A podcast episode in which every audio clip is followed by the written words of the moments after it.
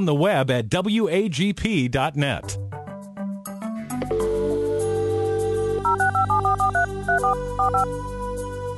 This is the Bible Line, a live radio call in program with Dr. Carl Broggi. Dr. Broggi is the senior pastor of Community Bible Church of Beaufort, South Carolina. And for the next hour, he's available to answer your questions, providing biblical insight and wisdom for everyday Christian living.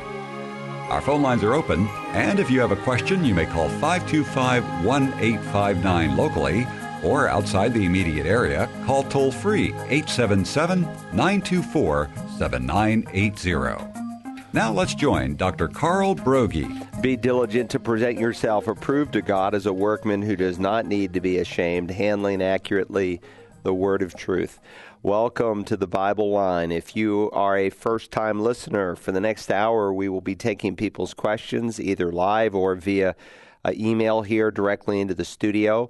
You can email us at TBL, that stands for the Bible Line, TBL at WAGP.net, or you can call us directly. And when you call, you can either dictate your question or go on the air live if you're comfortable doing that. And the local number is 843- 525 1859 or toll free for our internet listeners at 877 the call letters WAGP 980.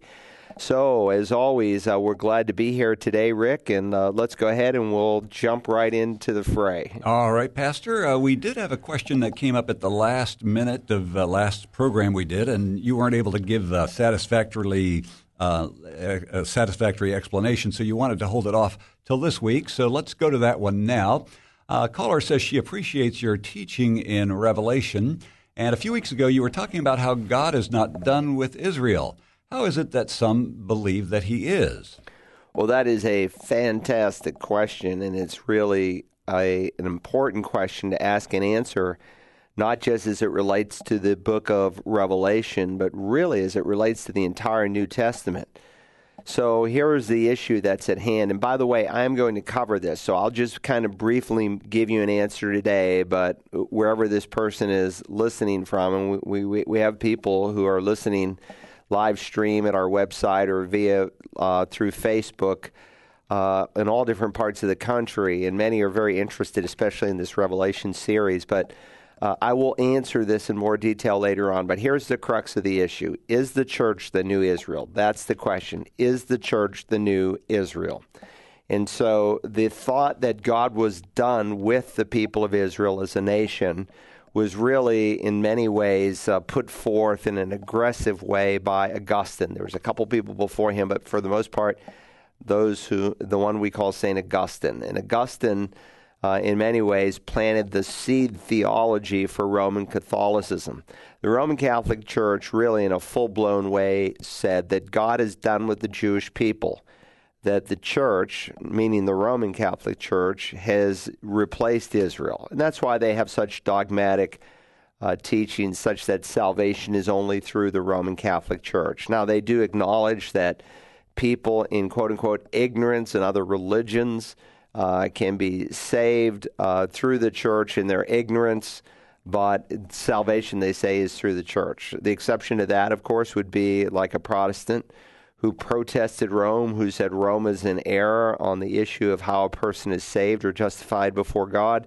And such a person has uh, who's uh, familiar with Roman Catholicism and has uh, outwardly, pointedly, willfully rejected it, they're damned. Uh, so I guess that means I'm damned. Well, in either way, because uh, I'm a former Roman Catholic. But they taught that they were the new Israel when the Reformation came. And remember, there were always Bible believing groups of people. The gates of hell has, have never prevailed against God's church. So, very often we give the Reformation a lot of uh, press, and and rightly so in respect to uh, the contributions that they made to the body of Christ. But sometimes in doing so, we ignore other groups of born again believers who met, many of whom were persecuted greatly, many of whom who planted the thoughts and paved the way for the Reformation to happen in the Catholic Church. But outside of the Catholic Church, God always had his people. But you had people within the institutionalized church, which for the most part was the church of the day who came to a recognition that um, the that salvation was not through the church and it was not by faith and works, but by grace alone through faith alone. So men like Zwingli and Calvin and Luther and Melanchthon and so many others uh, came to know Christ as their personal Savior. And so, with that said, a lot of them retained what I would call Catholic theology. They just put a different spin on it. So, like most reformers, with the exception, say, of the Anabaptists, said that we should still baptize infants. They just put a different spin on it. Uh, most reformers taught that the church is the new Israel, the church, however, not being the Roman Catholic Church, but those who have, through genuine faith in the Lord Jesus, been born again. And so the implications are great. And so there are some really hurtful, I think, anti Semitic statements made by Luther made by Calvin. People can try to, you know, whitewash those and say, well, they didn't really mean that. And no, they did. They meant what they said. They said what they meant. Those guys were pretty straightforward.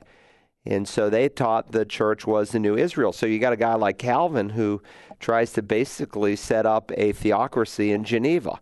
So when Michael Servetus is, uh, in his mind, is guilty of uh, theological error, he wants him burned at the stake. And he said, use plenty of green wood.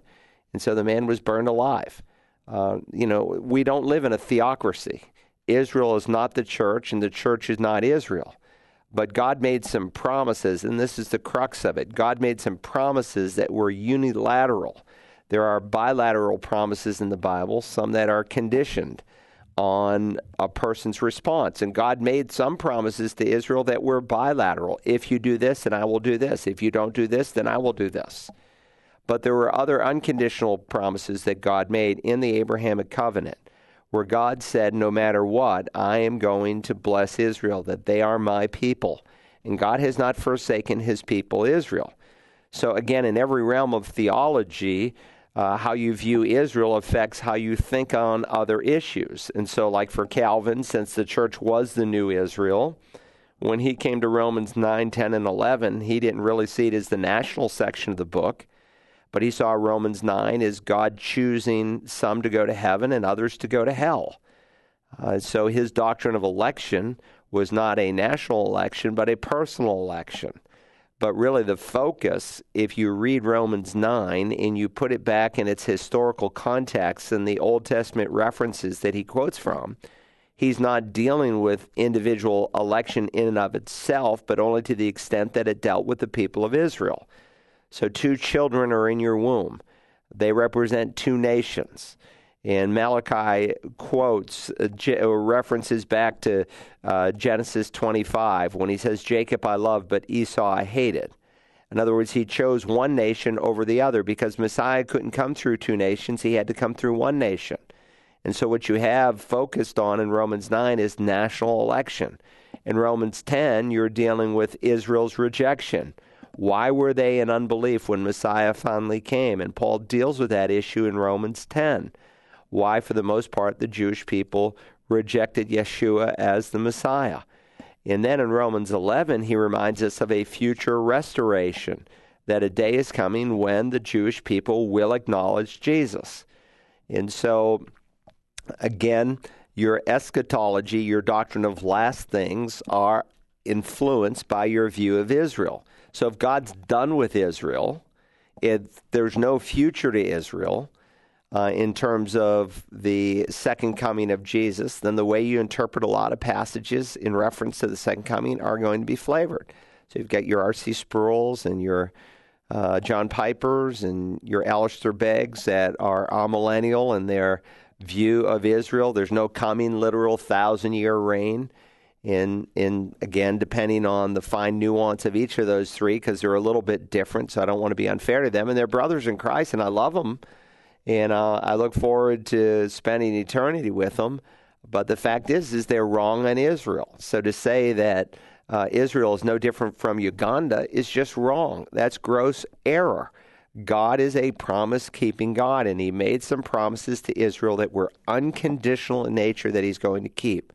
So God used the Jewish people to bring about the first coming, and He's using the Jewish people to bring about the second coming. There is great prophetic significance in Israel becoming a nation in a day. on May 14th, 1948. God spoke of that time when he would regather his people, bring them back into the land physically. That half of the promise is being fulfilled, and then he's going to rejuvenate and restore them spiritually. So these are very, very important issues, and I will show you that as we work through Revelation. We'll probably deal with some of these issues when we come, I think, to the eighth chapter. That would be a good time to address it. So hold on to your seat, and I promise I will answer it in much more depth as uh, we continue to work through Revelation. Good question. Let's keep going. All right, very good. We just had a caller with two questions. Uh, first, when will the battle with Gog and Magog take place? And second is. Um, if Joseph was not Jesus Christ's biological father, were the other children his half siblings? Well, um, there are basically, uh, well, let me, let me deal first with the Battle of Gog and Magog. I've gotten so many questions. I guess I opened a can of worms and just briefly mentioning this. So I'm going to address the uh, the issue of Ezekiel 8, 38, and 39 this coming uh, this coming Sunday. So I'll address it in our dialogue. We're working right now through the four horsemen of the apocalypse. And uh, this coming week, we come and we deal with the third horseman. But to answer your question very briefly and quickly, it happens in the first half of the tribulation period. So the the the battle of, uh, with Magog is going to happen in the first half of the tribulation period. But just come Sunday, and you can get a full answer. Uh, the second question they're asking, Rick, um, he, he also wants to know. Uh, he wants to know is uh, if Joseph was not Jesus Christ's yes, biological so, father. Yeah, so it's a good question. Uh, and there have been a couple of different views that have been held in the history of the church. Of course, the uh, Roman Catholic Church believes that Mary was a perpetual virgin, that she never had any other children and so they view um, the, the, the the brothers, so to speak, as cousins, and not actual physical brothers. So that's one perspective. The problem with that is you can make that argument out of the Latin translation of the Bible, but you cannot make it out of the Greek New Testament because God is very, very specific. These aren't cousins of Jesus; these are literal brothers. So there's another view that's held by the Orthodox Church and without getting too technical, they basically say that Joseph had been married before, his previous wife had died. These were biological children from another marriage. So they acknowledge, no, these are uh, brothers in the sense that they are real brothers, so to speak, but they are not brothers in the sense that uh, they're half brothers of Jesus. The biblical traditional view that I hold to, because I think the scripture plainly teaches it, is that these are what we would call the half brothers of uh, Jesus, in that uh, they have the same human mother, but they have a human father. Jesus had a human mother, but he had no human father. And so that's the difference. There's a huge difference there in terms of how you're going to understand that. So there's technical terms and theological terms, and I don't think that the Bible line is the place to run through that, but that's an excellent question. So they're the half brothers, and four of the brothers are given names. The sisters are not given names, but they are referred to in the plural. So that means if there was four brothers, there's at least two sisters, so that's six children, which would make Jesus uh, as seven in a family of seven. He would have been the oldest and you can see maybe why, too, some of the brothers and sisters had some animosity for him at one point. I mean, Jesus was never disciplined like the other kids were. Uh, they never went through some of those challenges that the other kids had um, because he never did anything wrong. They never had to spank Jesus. Can you imagine that? Growing up in a family where Jesus was never spanked and yet you are, and hey, well, you know, uh, the mother says, "Well, why can't you be like Jesus?" Well, I can't be, you know. anyway, uh, it's it's it's a good question. Let's go to the next one. All right, very good. Um, uh, let's see. We've had uh, a couple of other questions come in. Uh, Pastor Carl, you had said that uh, those who have heard the gospel in clarity and truth will not have another chance after the rapture. but a caller just called in and thinks that you mentioned a window of opportunity after the rapture. who will this window of opportunity be for? Well, I mentioned it in respect to uh, last Sunday. Uh, the, the, next event on God's prophetic calendar is the rapture of the church. In the seven year uh, period of time that we call the tribulation period, uh, begins with the signing of a covenant with Israel that the Antichrist is going to make. Now, how soon after the church is raptured is that covenant made? It's a good question. It's an important question. Well, the Bible doesn't tell us, but based on what we do read in Revelation in the opening verses, Jesus makes it very clear that once the um, events uh, begin to take place, they will happen very, very soon. And so he says here in Revelation chapter 1 the revelation of Jesus Christ, which God gave to him, to Jesus, to show his bondservants, that's us, the things which must shortly take place. The word shortly um, is the word taxis. We get our word tachometer from it. It speaks not so much about the length of time, but the speed of time. Uh, you could say suddenly or quickly, depending on your English text, would be another way in which to render the Greek word taxis. In other words, you read that and say, well, wait a minute. He says these events are going to take place shortly. He wrote that 2,000 years ago. It seems like they haven't taken place shortly. Well, he's, he's dealing with the. Remember, the book of Revelation divides into three parts. The things that he has seen, that's basically after the prologue to Revelation, the vision that he has of Christ all the way through verse 20. The things that are, those are the seven churches that are in existence when John writes the book in 95 AD, and the, and the things that will be. So when you come to the will be section, chapter 4, uh, all the way through the end of the, uh, the Revelation, that's futuristic. And by the way, this kind of gets back to the first question of the day in reference to those who acknowledge that there's no future for Israel. That prejudicially affects the way they interpret the book of Revelation. If there's no future for Israel, then how do you deal with the passages that deal with Israel in, in the Revelation? And so those people usually approach the book of Revelation through one of two lenses either what we call the preterist view of Revelation. Praeter is the Latin word that means past and so they basically say the book of Revelation is a history book. It's already happened. It, it happened all by 70 AD. The problem with that is if you just plainly interpret the verses of Revelation, then you have to super spiritualize and, and rewrite what God plainly said. When Jesus spoke, um, and by the way, they do the exact same thing with the Olivet discourse in Matthew 24 and 25 they say all the events that Jesus is talking about in Matthew 24 and 25 have already happened, with the exception when he comes in the clouds in glory. And so the preterist says that chapters 4 through 18 is all in the past, even some portions of 19, with the exception of Jesus coming on the clouds in glory. It's all history, with the exception of Christ's second coming. That's that's just wrong because again when Jesus describes this period of time he describes it as a very unique time in human history that is different from any time that man has ever seen and unless those days had been cut short no life no life would have been saved. He said for there will be a great tribulation such as has not occurred since the beginning of the world until now nor ever shall. How can you say that the events of 70 AD when the Roman general Titus Vespasian fulfills that, that, that the horror that they saw in those days in the early church was a fulfillment of this. You can't. Uh, you, you, cannot, without really rationalizing what God has said. In Revelation 3 and verse 10, he speaks to the church at Philadelphia because you've kept the word of my perseverance. That's, that's a mark that they are true Christians.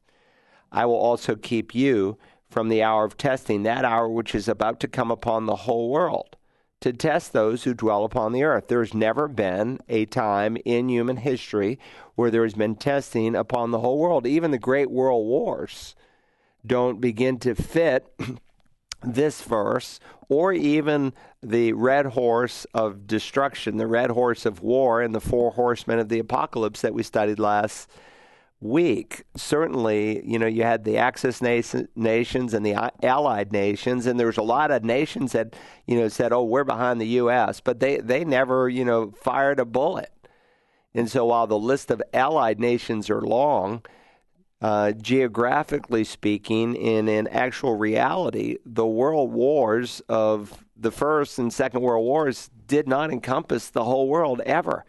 But God speaks of a time when he will take peace from the whole earth. In Revelation 3:10, he speaks of a time of trial that's going to come upon the whole world. And this is not just a promise that he made to take them from that time of tribulation to the church at Philadelphia because he says, He who has an ear, let him hear what the Spirit says, not to the church, but to the churches. This is a, a truth that any church can hold on to and grab with all their might. So when you come to Revelation 24, uh, I mean, Matthew 24 and 25, in the futuristic section of the book of Revelation, it's not history.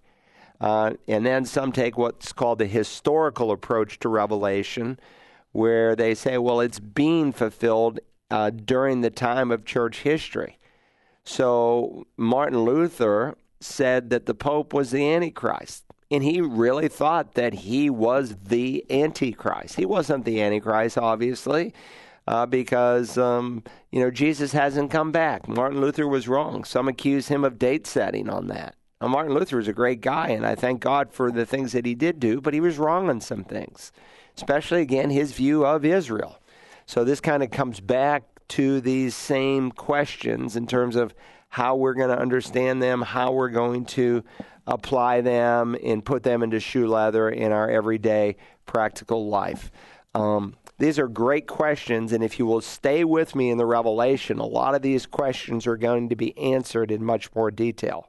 All right, very good. 843 525 1859 if you have a question on today's Bible line. And a listener from Winchester, Virginia, has a little bit of a lengthy question. Um, he writes On your Community Bible Church Daniel sermon, Faith in the Furnace, um, you shared the personal opinion that reflects a believer's confession should be tested over time to determine if it is a genuine conversion, meaning a genuine belief in Jesus Christ. We used to call this fruit inspection to check perseverance of works, perhaps whether they are walking in the Spirit. So you indicated a false profession would be if the person fell away or did not endure to the end. You also mentioned the rocky soil parable as an example. Now, Fellowship Bible Church in Winchester, Virginia teaches in the permanency of new life and that the old man is declared dead at the new birth. The old man cannot come back to life. We are a new creation in Christ. Even if we fall away, he cannot deny us. John 3:16 tells me that one must believe in Jesus Christ to have everlasting life. In John 4, Jesus never asked the Samaritan woman at the well to address her sinful behavior before drinking the water of eternal life. John 20, verses 30 and 31 tell us that these things have been written that you mm, may believe that Jesus is the Christ, Son of God, and that believing you may have life in his name. Lastly, the parable of the seed in Matthew 13. Only one seed did not germinate, the one on the path. As I read this parable, we had only one that wasn't saved, the path, uh, because the Word of God did not germinate in their life. For example, uh, any new life. Would you comment on the matter of eternal security of the believer who professes faith in Jesus Christ and why some want to measure true Christianity by perseverance? Also, Dallas Theological uh, Seminary professor, now deceased Zane Hodges, indicated in his book, The Hungry Inherit, that there is a distinction between the believer who drank the water of eternal life in John 4 by believing Jesus is the Christ and the disciple who is losing his life daily in the works of the Father. Would you comment on these two Christian individuals and what they may receive at the Bema seat? Well, it's a lengthy question, and uh, but let me just see if I can respond. I, I did, and um, obviously you're listening to the Daniel series, and I'm glad you are when the Protestant reformers spoke of perseverance of the saints, they were not simply saying once saved, always saved, though that was certainly implicit in their teachings. And I do believe that, that once a person is genuinely, truly saved, that they are saved forever. Uh, in my quoting of John 2 18 and 19, uh, John writes, Children, it's the last hour. We, we've been in the last hour, by the way, since the day of Pentecost. It's also called the last days and that prophetically nothing has needed to be fulfilled since uh, Jesus ascended into heaven. All kinds of prophecy needs to be fulfilled for the second second coming. And just as you heard that Antichrist, referring to that one world leader, is coming, uh, even now many Antichrists have arisen.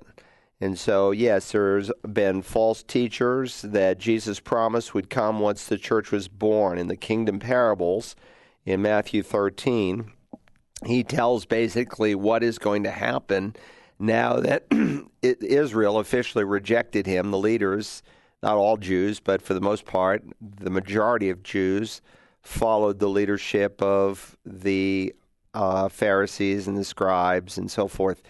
And so, because of their rejection and saying that Jesus had done miracles not by uh, the Holy Spirit or by the Father, but by the devil, uh, they had committed an unpardonable sin. And so at that point, there's an official rejection of Jesus as the Messiah. So Matthew 13 is a very important passage because it answers the question in light of the fact that Israel rejected the promise of his, a kingdom, an unconditional promise that God made to them. What's going to now happen? And so the kingdom parables really describe the inter advent kingdom, what's happening between Christ's first coming and his second coming and they're very, very important parables. And of course, you reference here the parable of the sower. Um, what what you're really telling me is that you are coming from what's called the free grace movement. But when John says, even now many antichrists have arisen, one of the parables, one of the kingdom parables that Jesus gave was that just as good seed would be sown during this time, Satan would go and sow bad seed. And, and so even now, many antichrists have arisen. We've seen the spirit of antichrist at work since the inception of the, the church. From this, we know we're in the last days, it's the last hour. And then he says, they, these false teachers, they went out from us. So at one point, they were a part of them. They came into the church, they confessed Jesus as Lord, you know, jumped through all the right hoops. But John says, but they were not really of us. For if they had been of us, they were really true Christians, they would have remained with us. But they went out in order that it might be shown that they all are not of us. In other words, if they were really true, genuine, born again Christians, they would have persevered. So if someone comes into the church and says, Jesus is my Lord and Savior, and then five years later rejects Jesus and follows Buddha, what would I say? I would say, no, not that he lost his salvation, because once saved, always saved, but I would say he was never saved to begin with. Because if you have it, you can't lose it. If you've lost it, you never really had it to begin with. And so your understanding of the parable of the sower is really, I'm just saying this gently and in love, and I'm assuming you're willing to take it in that respect is just wrong. The first three soils are describing an unbeliever. And again, when you put the kingdom parables in the chronological order in which they happen, because they are obviously found in, in Luke 8 and in Mark 4 as well, but when you put them in the chronological setting, they come right after Israel rejects Jesus as Messiah. And so Jesus is really giving an explanation of why some people don't believe. And on the first three soils, he's describing an unbeliever. You reference here in your email to us, well, the first soil is clearly an unbeliever. Well, I'm glad you see that um, because that's indisputable. But most would also take in the history of the church that the next two soils are unbelievers as well. And that these people are not real, genuine Christians. And actually, Luke gives a fuller rendering in some respects. Remember, the Gospels never contradict each other, but they do complement one another. And so, in the first soil, the parable is this the seed is the word of God, and those beside the road are those who have heard. Then the devil comes and takes away the word from their hearts so that they may not believe and be saved. So, you agree that's an unbeliever. And those on the rocky soil are those who, when they hear, receive the word with joy, and these have no firm root. They believe for a while and in time of temptation, they fall away. They apostatize. Why? Because they're not true Christians. But if you think this is a Christian who has been saved, then you have a misunderstanding of the word believe. Every time, and by the way, I read it from Luke 8 because only Luke uses the reference to belief. But understand every time the Bible refers to belief, it's not always saving belief. In John 8, Jesus spoke to some Jews who had believed in him, and a few verses later, he will say, You are of your father, the devil. I hope you don't think that that was genuine belief. Sometimes the word belief does simply refer to someone who gives intellectual assent. The demons believe that God is one, but tremble. They affirm the Shema, Hear, O Israel, the Lord your God is one God. That is a great theological statement. In fact, every single time in the New Testament, when a demon is actually uh, given the opportunity to vocalize a statement, it's absolute truth. You are the Son of God. That's a true statement that a demon made about Jesus. Was the demon saved? Obviously not. And then the third soil and the seed which fell among the thorns, these are the ones who have heard, and as they go on their way, they are choked with worries and riches and the pleasures of this life, and they bring no fruit to maturity. So, yeah, there is a fruit test, so to speak. Um, how much fruit? I don't know, but there's some fruit. You will know them by their fruits. And so I think you have a misunderstanding the free grace movement. The free grace movement, you mentioned Zane Hodges, and he was a professor at Dallas Seminary. He was still there when I first attended DTS, but he left over uh, this issue. Now, is Zane Hodges a brother? Yes, he is. He, he was actually a very godly man and passionately loved the Lord. I think, however, he had a misunderstanding of justification by faith alone through grace alone. And so he did dichotomize well, you can receive Jesus as Savior and then later make some kind of you know, discipleship decision to follow him. And that's a misunderstanding of discipleship. When Jesus said, Go therefore and make disciples, he's not saying, Go therefore and do discipleship. That's a verse that has been grossly misunderstood in the last 50 years, where people have quoted the Great Commission as it's referenced in Matthew 28. It's given five times in the New Testament. And they say, well, Jesus is giving us a command to do discipleship. No, if I were to paraphrase that, I'd say, go therefore and make converts. Because the idea of a disciple is that of a convert, not just of the Jews, where he gave the limited commission. And so, about 450 years ago, we started calling this the Great Commission in deference to the limited commission. Initially, the commission was to the apostles don't go into the way of the Gentiles, don't go and preach to the Samaritans, go only to the house of Israel. That was a limited commission.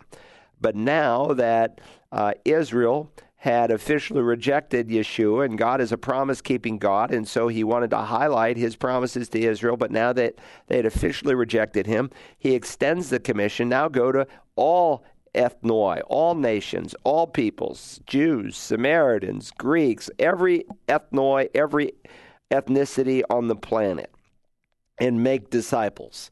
What do you do with new disciples? You baptize them in the name of the Father, the Son, and the Holy Spirit. What else do you do? You teach them. Now, that process is discipleship, a word that never appears in the Bible, but the concept of growing and training people up in the truth of the word is one that's plainly found. So the the free grace movement, and certainly Zane Hodges was one who spearheaded that movement, fails to really ask and answer two critical questions. Number one is repentance from sin, uh, which is that a, a real component of real faith, and then secondly, do good works um, de- give a demonstration of saving faith. And so he fails, I think, to understand the principle of salvation by uh, faith alone. You know, the reformers would teach, you can't find a single reformer that actually says this. We often credit Calvin, but I have all his commentaries, I've read his institutes. He never, you can't find a direct quote by him on this. And if you can, show me. Uh, there are some writings he did in, in French, some that have been translated that I've read. Um, but the concept we are justified or saved by faith alone but the faith that saves or justifies is never alone is something the reformers taught under the doctrine of perseverance. In other words, if you really are saved, then there will be some demonstration of that. They were not denying that a genuine conversion produces real fruit. And again, the, the free grace theology movement, as it's often called, is often called, um, doesn't understand the genuine meaning of repentance. In other words, can a person say, Well, I want Jesus as my Savior in the sense that I want forgiveness, the forgiveness that He offers, but I don't want to change my life. I want to just be a rebel and sleep with women and get drunk. And, you know, what a tragedy we had in our nation yesterday. And what was so sad is that many people were looped and drunk, as I heard some of the uh, people uh, give testimony on the news, just out and out drunk when they were shot. And how, how very, very, very sad. Um, but the free grace movement ignores that that repentance is implicit in faith. So you quote some passages from the Gospel of John. It is true that never once in the Gospel of John does the word repent ever appear. It's not there. But the concept is when Jesus encounters Nicodemus in John 3, the concept is implicit that just as the children of Israel had to change their mind and look at the brazen serpent, those who did not look did not change their mind, and they rebelled against the commandment of God. And they died in their sin. But those who were willing to look to God's provision lived. And then, of course, John 3.16 follows the illustration. And so here's the thing while John's gospel is a gospel that is written that you might have life, eh, that you might have eternal life, it, it genuine faith in Jesus. Um, when you come to Him, you're acknowledging that you're a sinner and you need forgiveness. And if you really are willing to say, I want forgiveness, then you're willing to call sin sin. What do you need forgiveness of if it's not wrong? So, do you technically have to use the word repentance in a gospel presentation? No, you don't. Uh, it's never used once in the Gospel of John, and yet that's the only book in all of the New Testament who tells us its explicit purpose is that men might find Christ. Many other miracles he did in the presence of his disciples, which were not written in these book, this book, but these have been written that you might believe that Jesus is the Messiah the Son of God, and that believing you might have life in His name. So He tells us this book is written explicitly so that people can find genuine faith in Jesus. Um, but then you can't ignore the other passages at the Great Commission as it's recorded in Luke's Gospel, for instance. He says, Thus it is written uh, that Messiah, that Christ, should suffer and rise again from the dead the third day. That's what the scriptures prophesied in the Old Testament. And that notice, repentance for forgiveness of sins should be proclaimed in his name to all the nations. So, again, genuine faith has um, a, an aspect of repentance implicit in it. And again, the position that you are espousing, and I don't want to say this is what your church teaches.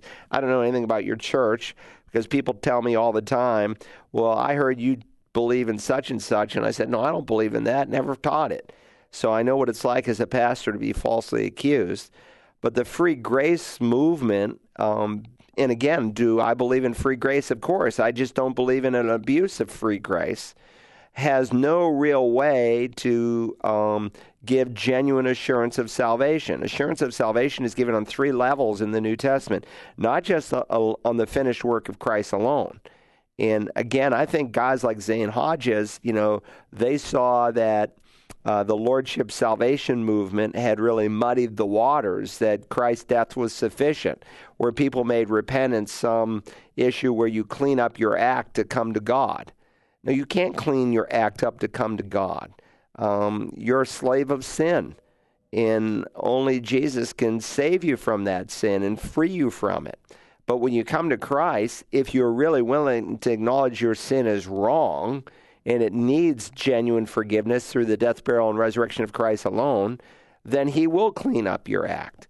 But if repentance or genuine faith brings about good works, um, if you know there's no good works, and how do you deal, for instance, with the book of James when he says, um, you know, he, he goes through and he says, you know, gives some, he gives an example and he asks the question, can that man's faith save him?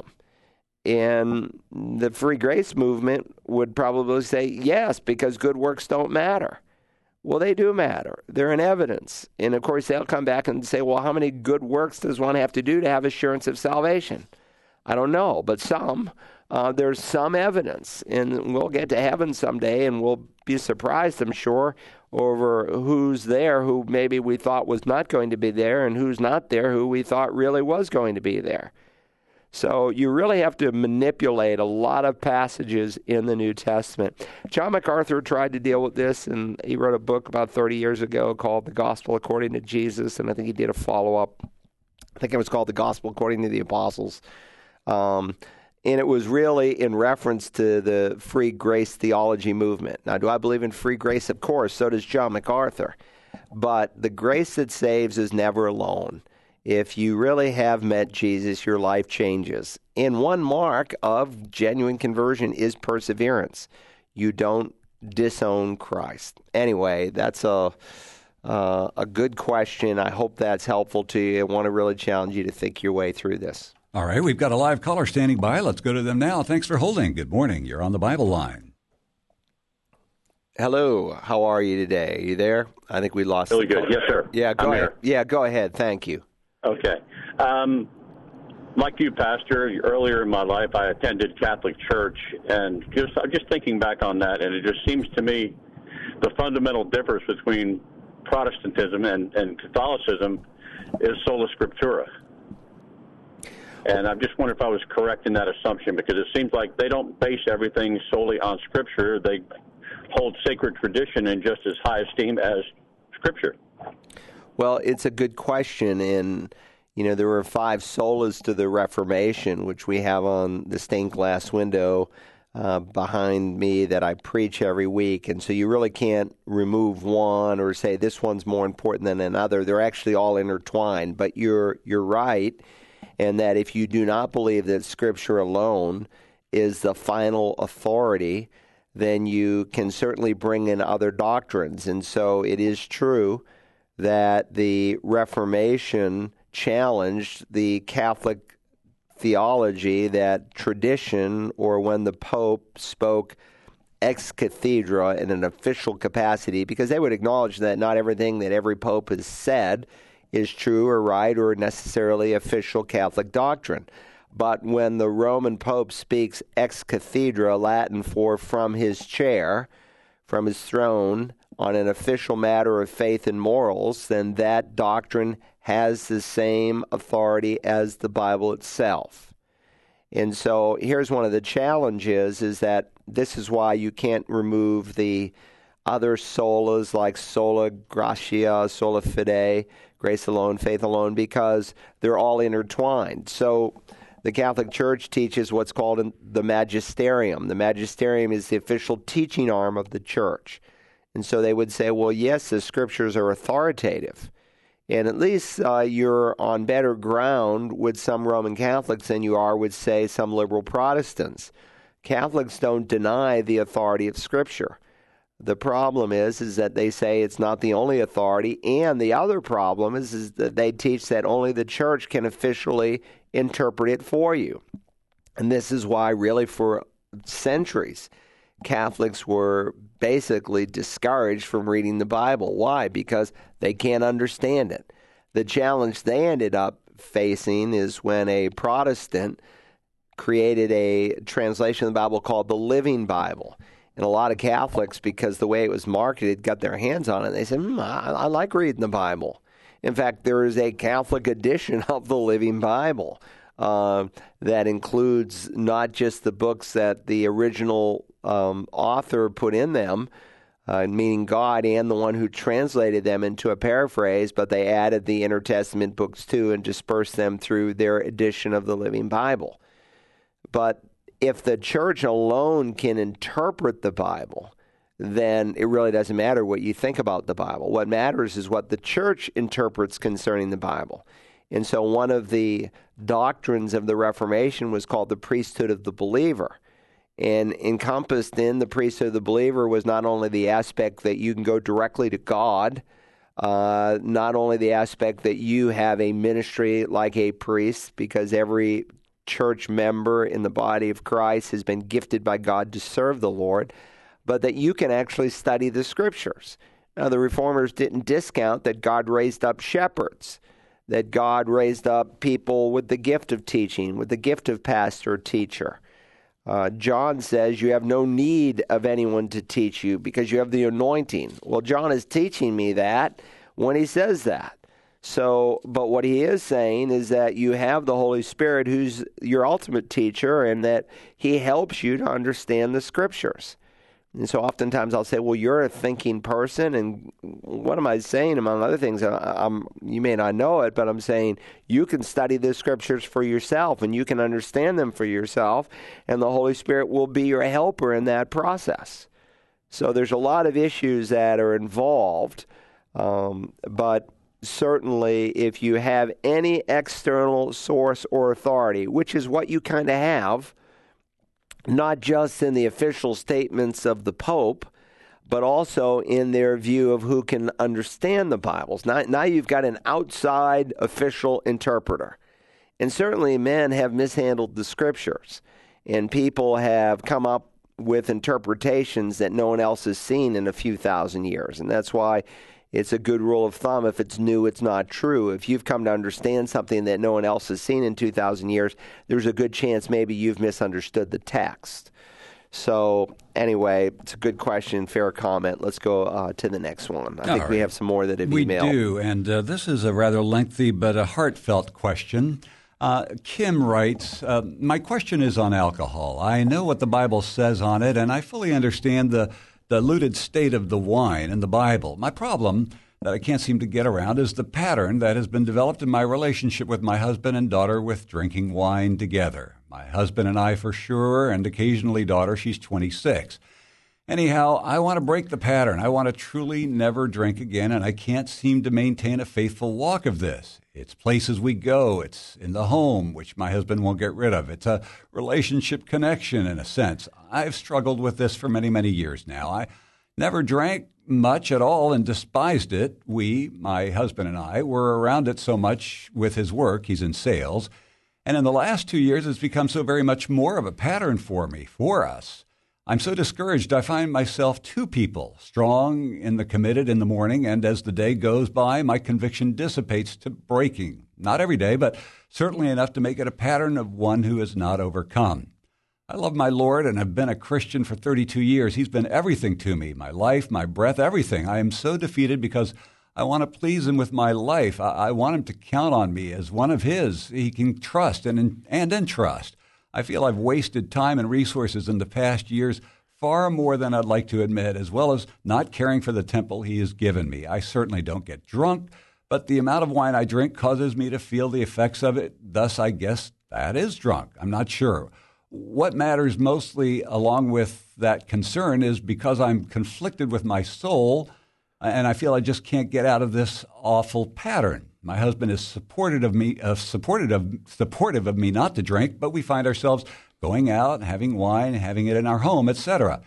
He'll support me, but I'm not strong to say no myself. Sometimes yes, often no.